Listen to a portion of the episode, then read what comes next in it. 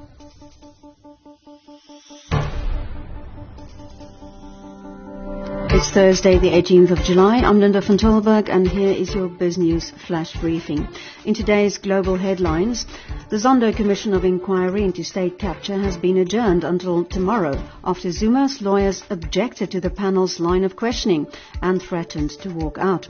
It came after Zuma objected to being cross-examined and said he was concerned being asked about governance details and had an issue with going through all those details.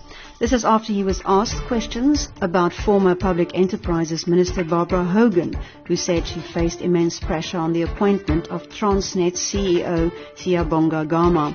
This is another allegation that Zuma has denied.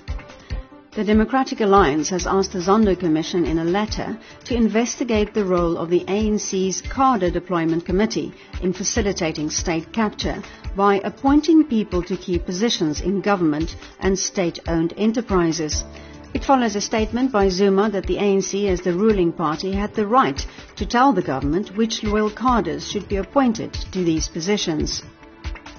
At the Mpati Commission into allegations of wrongdoing at the Public Investment Corporation, former Chief Executive of the PIC, Dan Matjila, denied taking a bribe to help the bailout of VBS Mutual Bank before the lender collapsed. Matjila was accused of taking 5 million rand in cash for facilitating further lending.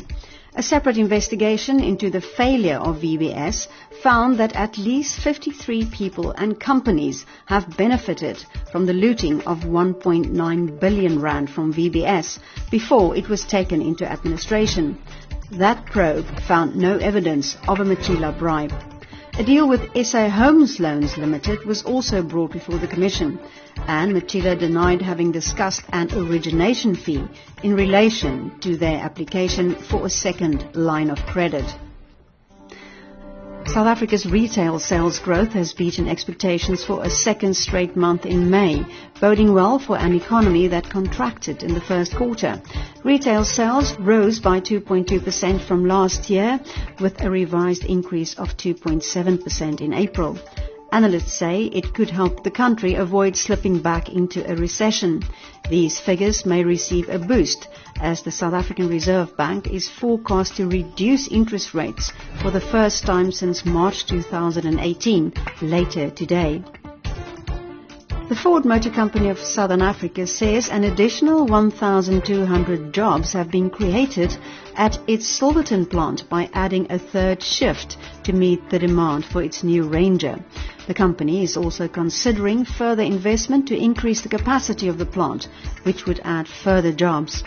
Ford says it is exciting that the company shows growth and is investing heavily into the South African economy.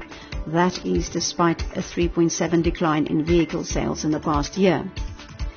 The latest invention from South African-born Elon Musk, who has an online bank, solar roof tiles, a tunnel digging machine, electric car and reusable rocket to his name, is Neuralink, a data transmission system between people and computers. The startup has just unveiled its plan to implant paralyzed patients with electrodes that will enable them to work computers with their minds. During its first demonstration, it showed it could record a rat's brain activity. Neuralink is said to be ready to test it on humans, but it has to get FDA approval. 13 rand and 98 cents could buy you $1 at the end of yesterday's trading, with the JSE All Share Index retreating, losing 0.72%, while platinum miners lost ground with Impala Platinum losing more than 5% and Anglo American Platinum shedding 2.83%. Alexander Forbes fell by more than 7%. The biggest climber yesterday was Richemont with a gain of 2%. And that was your BizNews Flash Briefing. Until tomorrow.